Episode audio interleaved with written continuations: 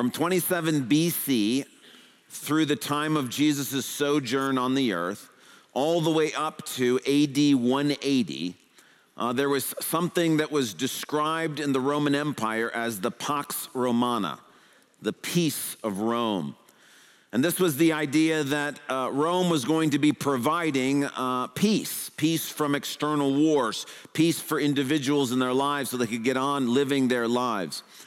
Now, unfortunately, uh, we know sort of from history that there wasn't really peace for Romans, and especially not peace for non Romans during that time, but this was the way they marketed it.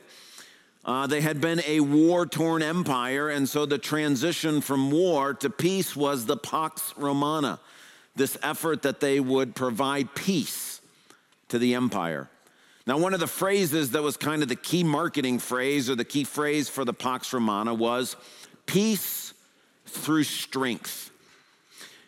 the imperial might of the Roman Empire, the promise was is that through their might they would provide peace, freedom from war, freedom from worry. It didn't work out that way, uh, but it was a powerful idea that if you're strong enough, then you can experience peace. Well, the phrase peace through strength, that resonated with lots of people, and lots of people picked that up throughout history and repeated that idea. Most notably, kind of close to home, Ronald Reagan picked up on it in the 1980s, and this was part of the Republican platform peace through strength. And we can debate how effective uh, that policy, those policies were or weren't. But the reality is, if you go back and you look at the Roman Empire, if you go back and look at people throughout history, if you go back and look even at America, the problem is that nobody has actually, no country and no individual has actually had the strength, the moral character, and the authority to bring real peace. That we look around the world today and we want peace, but we see what's happening in the Ukraine and we see what's going on in Ethiopia uh, and in Iran and in Haiti. And we look around the world and we see a world that is torn apart with strife and conflict. And even when those conflicts end, which we pray that they will, the ongoing stress, uh, the PTSD, the, the struggles that people are going through. It's a lack of peace, and not just in world powers, but in our own lives individually. You read the news, you're on social media, there's just craziness happening, whether it's inflation, just stress, whatever it may be. There is a lack of peace. And no individual and no country has the strength and the authority either in personal character or external power to actually bring about peace through strength. But the good news is, we're gathered here to celebrate one who does have that. He is called the Prince of Peace. Jesus has both the authority in his character and the power in who he is to exercise the kind of strength that is needed to achieve peace. And so this morning we're going to be talking about how you and I can experience peace with God and peace from God. Now, we're not talking about peace from freedom from war. We're waiting for Jesus to return and bring us peace on the earth. But until that time comes, you and I can still experience genuine, real, supernatural peace from God, no matter what we go through in life. And so, to do this, I'd like to take us through a couple of stories in the Bible. And I invite you to take a Bible and turn to the book of Matthew, chapter 8. That's page 789, Matthew chapter 8. And this morning we have something special for our scripture reading. Instead of me just reading the passage to you, we asked uh, if some adults in our special needs ministry and some of the helpers in the special needs ministry uh, would read this for us. And so we've made a little video, and some of the members of our special needs ministry read first the first story, which is verses 23 to 27. And some of those who are volunteering in that ministry are going to read for us the second story, verses 28 to 34. So uh, the words will be on the screen, um, but just watch and listen as they read our passage for us today. Then he got into the boat, and his disciples followed him. Suddenly, a furious storm came up on the lake. So the waves swept over the boat, but Jesus was sleeping. The disciples w- went to wake him. saying, Lord, save us, we're going to drown. He replied, You have little faith. Why are you so afraid? Then he got up and rebuked the winds and the waves, and it was completely calm. The men were amazed and asked, What kind of man is this? Even the winds and the waves obey him. When he arrived at the other side in the region of the Gadarenes, two demon possessed men coming from the tombs met him. They were so violent that no one could pass that way. What do you want with us, Son of God? They shouted. Have you come here to torture us before the appointed time? Some distance from them, a large herd of pigs was feeding. The demons begged Jesus, If you drive us out, send us into the herd of the pigs. He said to them, Go. So they came out and went into the pigs, and the whole herd rushed down the steep bank into the lake and died in the water. Those tending the pigs ran off, went into the town, and reported all this, including what had happened to the demon possessed men. The whole town went out to meet Jesus, and when they saw him, they pleaded with him to leave their region. Amen. And thank you to our special needs ministry for being willing to read that uh, for us. We have two stories here, and they go together. The first story is like a preview for the second story, and the second story is like a sequel to the first story. It takes the sort of themes and ideas introduced in story one and expands them in some new and surprising ways. So let's go through these two stories. We'll start with the first one. It's a story about a storm uh, on the Sea of Galilee. In verse 24, Matthew writes Suddenly, a furious storm came up on the lake. Now, the words that Matthew uses for furious storm are uh, especially noteworthy. In Greek, it literally says mega seismos. Now, you might be able to guess that the word mega means big or strong. Any guess what the Greek word seismos means used in other contexts? We get the word seismic from it. Earthquake. This is not the normal word for a storm on the sea. In fact, it's the only time in the Bible it gets used for this. This is the word for earthquake. And what Matthew is trying to get across is that this is not just a rainstorm and this is not a windstorm. This is something where it feels like life is being shaken. The NIV translate with, translates it with a furious storm. And the idea is, is that the disciples who are quite accustomed to the Sea of Galilee and have been on it, some of them, probably every day of their lives, are so shaken by this storm that they uh, feel for sure they're going to die. Now, there's other storms uh, we read about in the Bible, well, especially the one where Jesus goes and walks on the water. That's a different story. In that story, the disciples are like, okay, this is no fun. We're rowing hard against the winds. This one, they're actually shaken to their core. They're afraid they're gonna die. The boat is shaken, and they're sure that all of life is going to end. And where's Jesus during this time? Sound asleep. He's in the boat, just sleeping.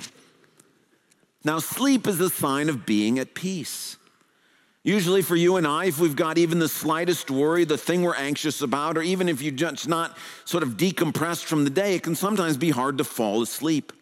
The fact that Jesus is asleep in the boat is a sign that he is totally at peace in the midst of the face of death. So the disciples are like, we got to wake this guy up. We're going to die.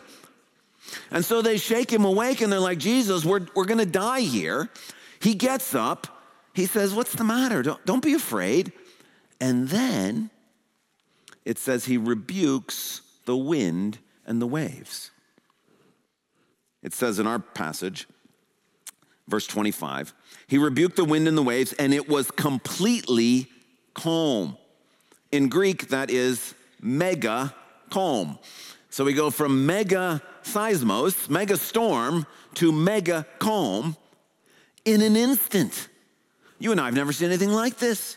Can you imagine being on a sea, on a lake, that the storm is so bad that you are sure that even though you are a professional fisherman, you're sure you're gonna die.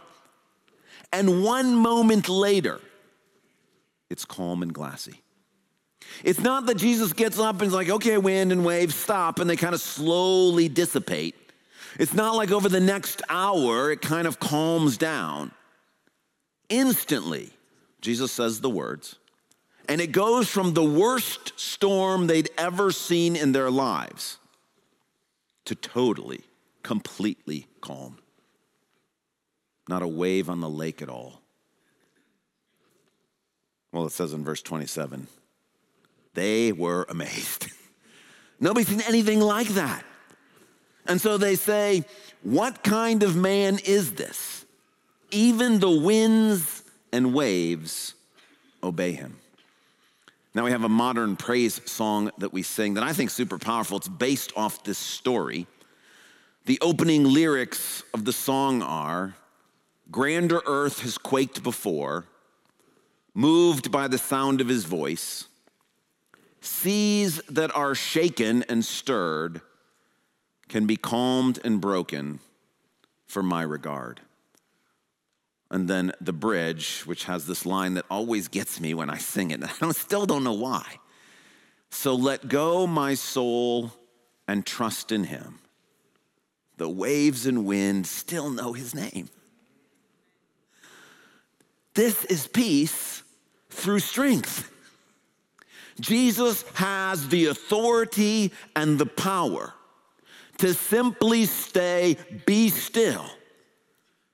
And the waves and wind, they don't know who I am. They don't know who you are. They don't know anybody. They know who Jesus is. He is the creator of every molecule of water, every breath of wind. And they know it, and He knows it. And so when He tells the wind and the waves to be quiet, they have to obey. This is what everybody wants peace through strength. Somebody who has the ability to control the circumstances of life. Someone with the actual authority to be able to say, be still, and have it happen immediately. Well, story one, like I said, is a preview for story two, which is the sequel that takes this idea and expands it further. We can see that they're related together, verse 28. When he arrived at the other side in the region of the Gadarenes, two demon possessed men coming from the tombs met him. They were so violent that no one could pass that way. Story one, violent storm. Story two, violent men. At the end of story one, the violent storm has become calm. At the end of story two, the violent men have become calm. They are at peace.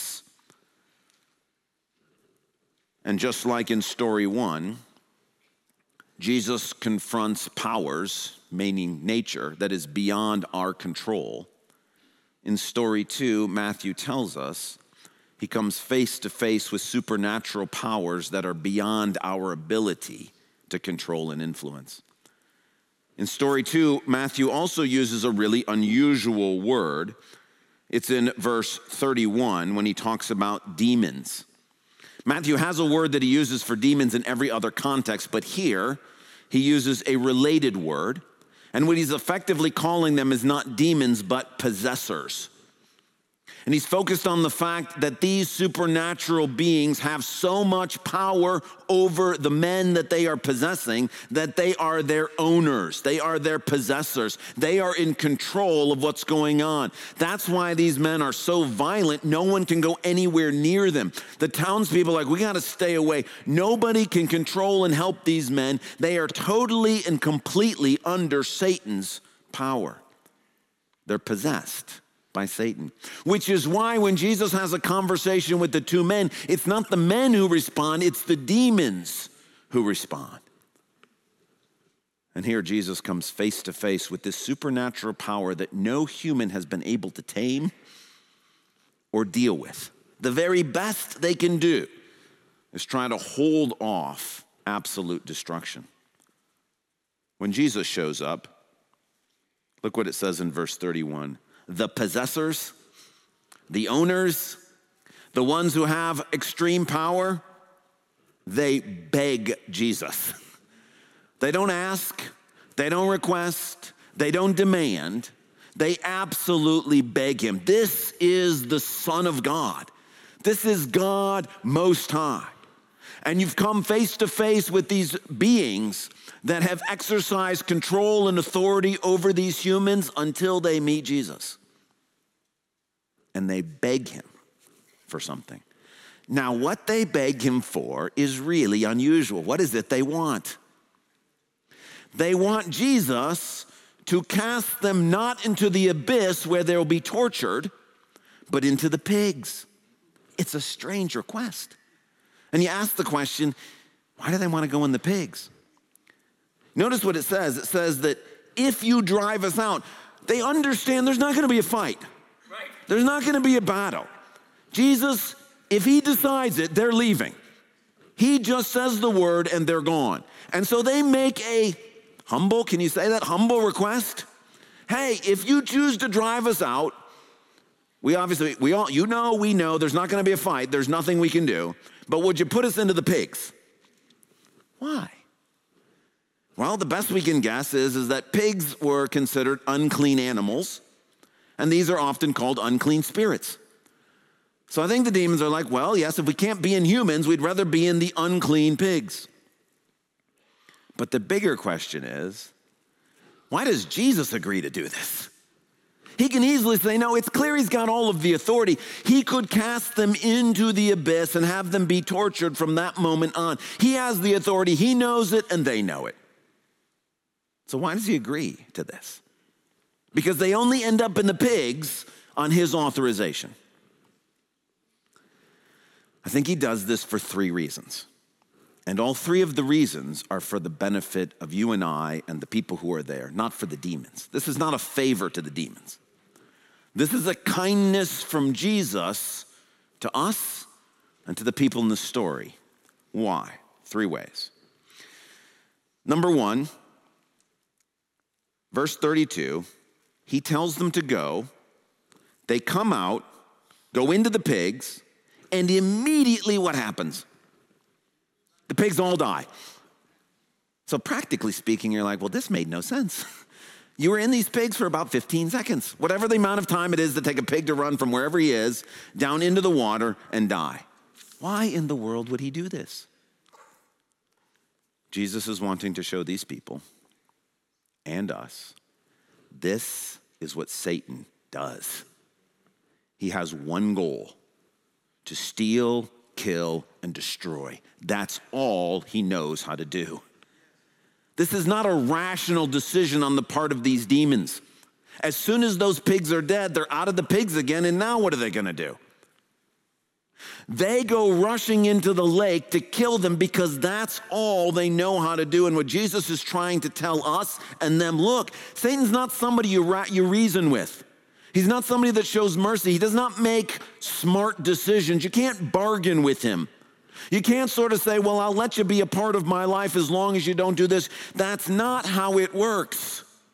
This is what Satan does. And even though it's not in the demon's best interest, they can't help themselves. All they do is kill and destroy. And the minute they get into these pigs, they kill them. And we come to realize this is what they've been trying to do to these two guys the whole time they've been in them. And the only reason they weren't able to is humans being made in the image of God, we have a stronger ability to resist satanic forces than pigs do. And so the first reason Jesus allows this is he wants to make absolutely clear who it is we're dealing with. There's no bargaining with him, there's no reasoning with him. Satan and the demonic forces only know to do one thing steal, kill, destroy. There's a second reason why I think Jesus goes ahead with this, and that has to do with where they're currently located. It says they arrived on the other side. That means the other side of the Sea of Galilee. So they're on the Sea of Galilee, big storm. They get to the other side of the Sea of Galilee. If you look up on a map what that region was called at the time of Jesus, it's called the Decapolis, which Deca means 10, polis means city in Greek. It sounds like it's a Greek area, but it's not supposed to be. Do you see where that little star is on the map up there under the Sea of Galilee? That's basically where we think this took place. What we did is we took that star where this took place and we overlaid on top of it the tribal locations from the book of Joshua. What tribe's land are they on? Manasseh, it's half of the tribe of Manasseh, which means this was supposed to be Jewish land. This was land given to the Jews by God. This is what they conquered with Moses in Sihon. This is his area. Question Why are there pigs here? Pigs are not kosher. Jews are not allowed to raise pigs. You can't eat them, you can't raise them. Another gospel account tells us there's probably 2,000 pigs here. This is not a small amount of pigs. What are they doing there? They're not supposed to be there. And Jesus is helping us to understand because these people have not obeyed what God asked them to do, they opened the door for these demons to come into their region. This is God's land. The demons have no power there, but these people who have chosen to disobey God's rules for the Jewish people and are herding, eating, and, and taking these, uh, having these pigs, buying and selling them, have opened the door for Satan to come in and bring chaos. So, why does Jesus let the demons go into the pigs? Here is the crazy thing about his power and his authority he's actually using Satan to clean up Satan's mess. Is that not crazy? Jesus knows how this all works. He says, Look, if we didn't have the pigs here, we wouldn't have the demons in the first place. I will let the demons go into the pigs because they're going to clean up the stuff that's not supposed to be here. Who can do that kind of stuff? This is Jesus using Satan to accomplish good things. There's a third reason why Jesus allows the demons to go into the pigs, and it has to do with the response of the townspeople. Now remember, they're sort of out a ways because these two guys were so violent, the demons were so intent on killing and destroying everything. Nobody could go anywhere near them. And although they had tried lots of different ways, chain these guys up, tried to figure out how can we, nobody could control what was going on. And so they basically like, the only hope we got is for distance. You stay out there and we'll be in the town here. Well, pretty soon the people who are in charge of the pig herding, they go running to the townspeople and they're like, uh, we got some news to tell you. Number one, those two guys that nobody could ever do anything with, there's a guy who did something with them. And number two, uh, all your livelihood is gone. So the townspeople, I have to imagine, have some curiosity and probably some what? All the pigs are gone? That's a lot of money. So they come running out from the town to find Jesus. Now look at the way Matthew writes this up. It's really fascinating. Verse 34 Then the whole town went out to meet Jesus. Now, you would expect the next line would just be if they don't want him there, they pleaded with him to leave the region. But look what the next phrase actually says. And when they saw him, that's when they pleaded with him to leave their region. So you get the sense that they're coming out of town and they're kind of like, well, partly miffed that all the pigs are dead, but also like, well, who is this guy that actually could do this to these demons? And they come out not yet having decided what they want to do. And then they see Jesus and they decide, we got to get that guy out of here. Why? What did they see when they saw Jesus? They saw authority and they saw power. And they realized if he has the power and authority to command demons, he has the power and authority to command who? Us. Those pigs are there because they like the pork, they like the money, they're a symbol of Rome. They've not sort of accidentally ended up with 2,000 pigs. These are conscious decisions to disobey God. And when Jesus shows up, the townspeople realize wait a second, if he can do that to those demons, he can tell us what to do. And they decide, yeah, no, thank you. They plead with him, please leave our region. Now, what does that have to do with the demons and the pigs? Well, the demons go into the pigs, the pigs rush into the sea and then die. What happens to the demons at that point? They're just sitting there waiting for a new home. You understand that, right? They're not going to willingly go into the abyss. They're not going to move to a new region. They're just simply right there. They're invisible, so you can't see them. Jesus sees them. He knows, and He's leaving the people a choice. Look, you and I, these people, we like to think we can be lords of ourselves, that we can have peace through our strength. The truth of the matter is, is these people don't have enough strength for peace. And Jesus says, You're going to have to accept it's either me or it's going to be them. And despite the fact that he set these two guys free from stuff nobody else could set them free from, the townspeople decide we don't want him telling us what to do. We don't want him telling us what we can eat. We don't want him telling us what we can raise. We don't want him telling us what to do with our money. And so they beg him to leave the region. The reason why Jesus cast those demons in the pigs is he was leaving them with a visible choice. Look, it's either me or them. They're still right here. What do you think is going to happen? The only thing holding them at bay is me. And they decide, no, we'd rather take our chances with the demons. So, what does this have to do with you and I today? Well, there's two stories, and I think there's two groups. One story is meant for one group, and another story is meant for the other group. Story number one, I think, is especially for those who are not yet Christians. In the first story, they are afraid they're going to die. They've seen difficult things, they've seen hard things, but now they've come face to face with something that they're sure is going to kill them, and they are afraid. Friends, you and I are also going to die. It may be in a shipwreck, it may be in sickness, it may be with cancer, it may be of old age, it may be in a car accident. I don't know how it will come, but death is coming for all of us. And at some point, when you and I begin to realize that, it is a shaking feeling. When you come grips face to face with your own mortality and you realize, I'm going to die. It creates a lack of peace. But look at Jesus. Is he afraid? He's sound asleep. Why is he at peace? Because he is not only has authority over the wind and waves, he has authority over life and death. At his crucifixion, Jesus will, by his own authority, lay down his life, and three days later, on his own authority, he will raise it back up again.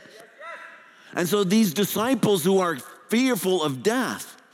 Look at Jesus who is at peace and basically say, We need help from you. And so, my friends, this is what he is saying to you today. If you want to have peace with God, peace in the face of death, all you have to do is the exact thing that these people on the boat did. What did they do? They just said, Lord, save us. That's it. Just Lord, save. If in the quiet of your heart right now you say to Jesus, Lord, save me from death, he will indeed do that. You're like, well, I don't have much faith. That's okay. They didn't have much faith apparently either. All Jesus needs is a, just a little tiny bit of faith. And if you're willing in your heart to just simply say, Lord, save me, he absolutely will. Everyone who says to Jesus, Save me, will be saved. It's a promise that God Himself makes. And if you're experiencing the chaos and the fear that comes with, well, death is waiting for me, all you have to do is say to Jesus, Lord, save me. Now, you might think that death is going to get you out of the chaos. You're like, well, I'm not afraid of death. It just means it's over, it's the end of the story. I wish that were the case, but it's not. You see what the demons are saying to Jesus? They understand after life is done here, there is torture that's waiting. We are eternal beings. There's no way to end this.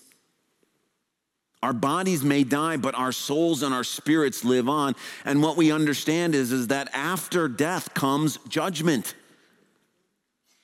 And in judgment, if you've not accepted Jesus as Lord, all that awaits is torture and separation. It's what the Bible calls hell. And so the encouragement is you can't escape through death, you can't escape in life. What you do is there is peace through Jesus' strength. And if you today, you don't have to sign something, you don't have to give something, you don't have to do something. You just have to do the exact thing they did, which is in your heart say, Lord, save me. And you'll be saved. And you have peace with God, peace in the face of death. And when death does come, this Lord who has all authority will simply raise you up from the dead and give you life forever. Story two is for those of us here who are already Christians. What story two is about is even though you and I have peace with God, our eternal uh, salvation is set, we've asked Jesus to save us, death has no ultimate power over us, even though that is true, and it is, you and I can still experience a lack of peace in our day to day lives we can still experience the chaos, the darkness, the furious lack of control. And the reason that is, is because we still have an enemy. An enemy who is bent on stealing, killing, and destroying. That's all he knows to do. That's all he wants to do. And simply because you have named the name of Jesus does not exempt you from that. That just makes him more angry.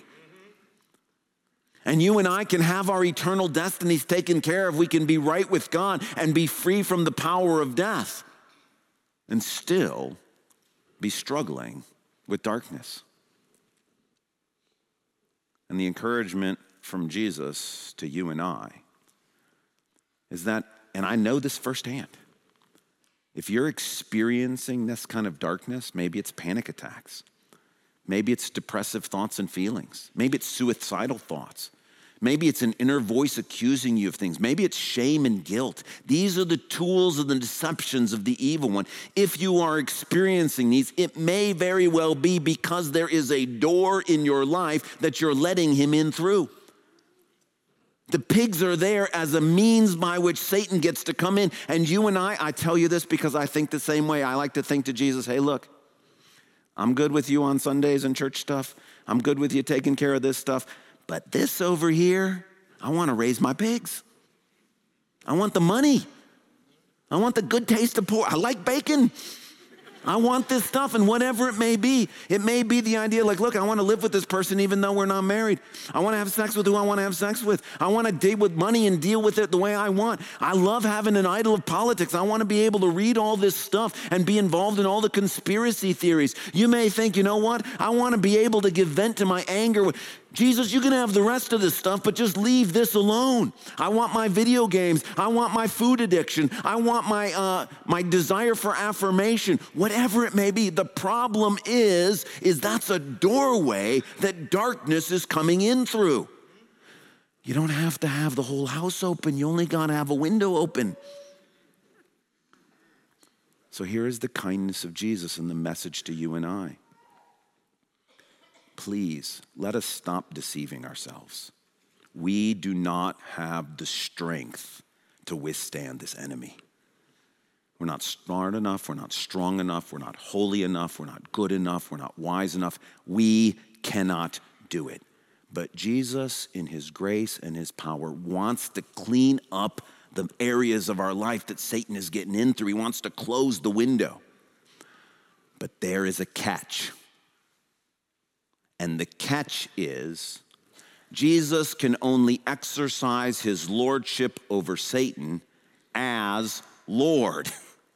And if you and I will not let him be Lord in all areas of life, he cannot exercise that authority.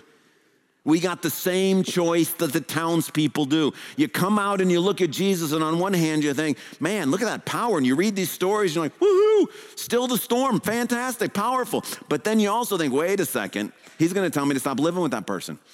He's gonna tell me to stop sleeping with that person. He's gonna tell me to stop acting this way. He's gonna tell me that I gotta go do these things. And the answer is yes, he will. Not because he's a killjoy, but because this is the window that the darkness is coming in through.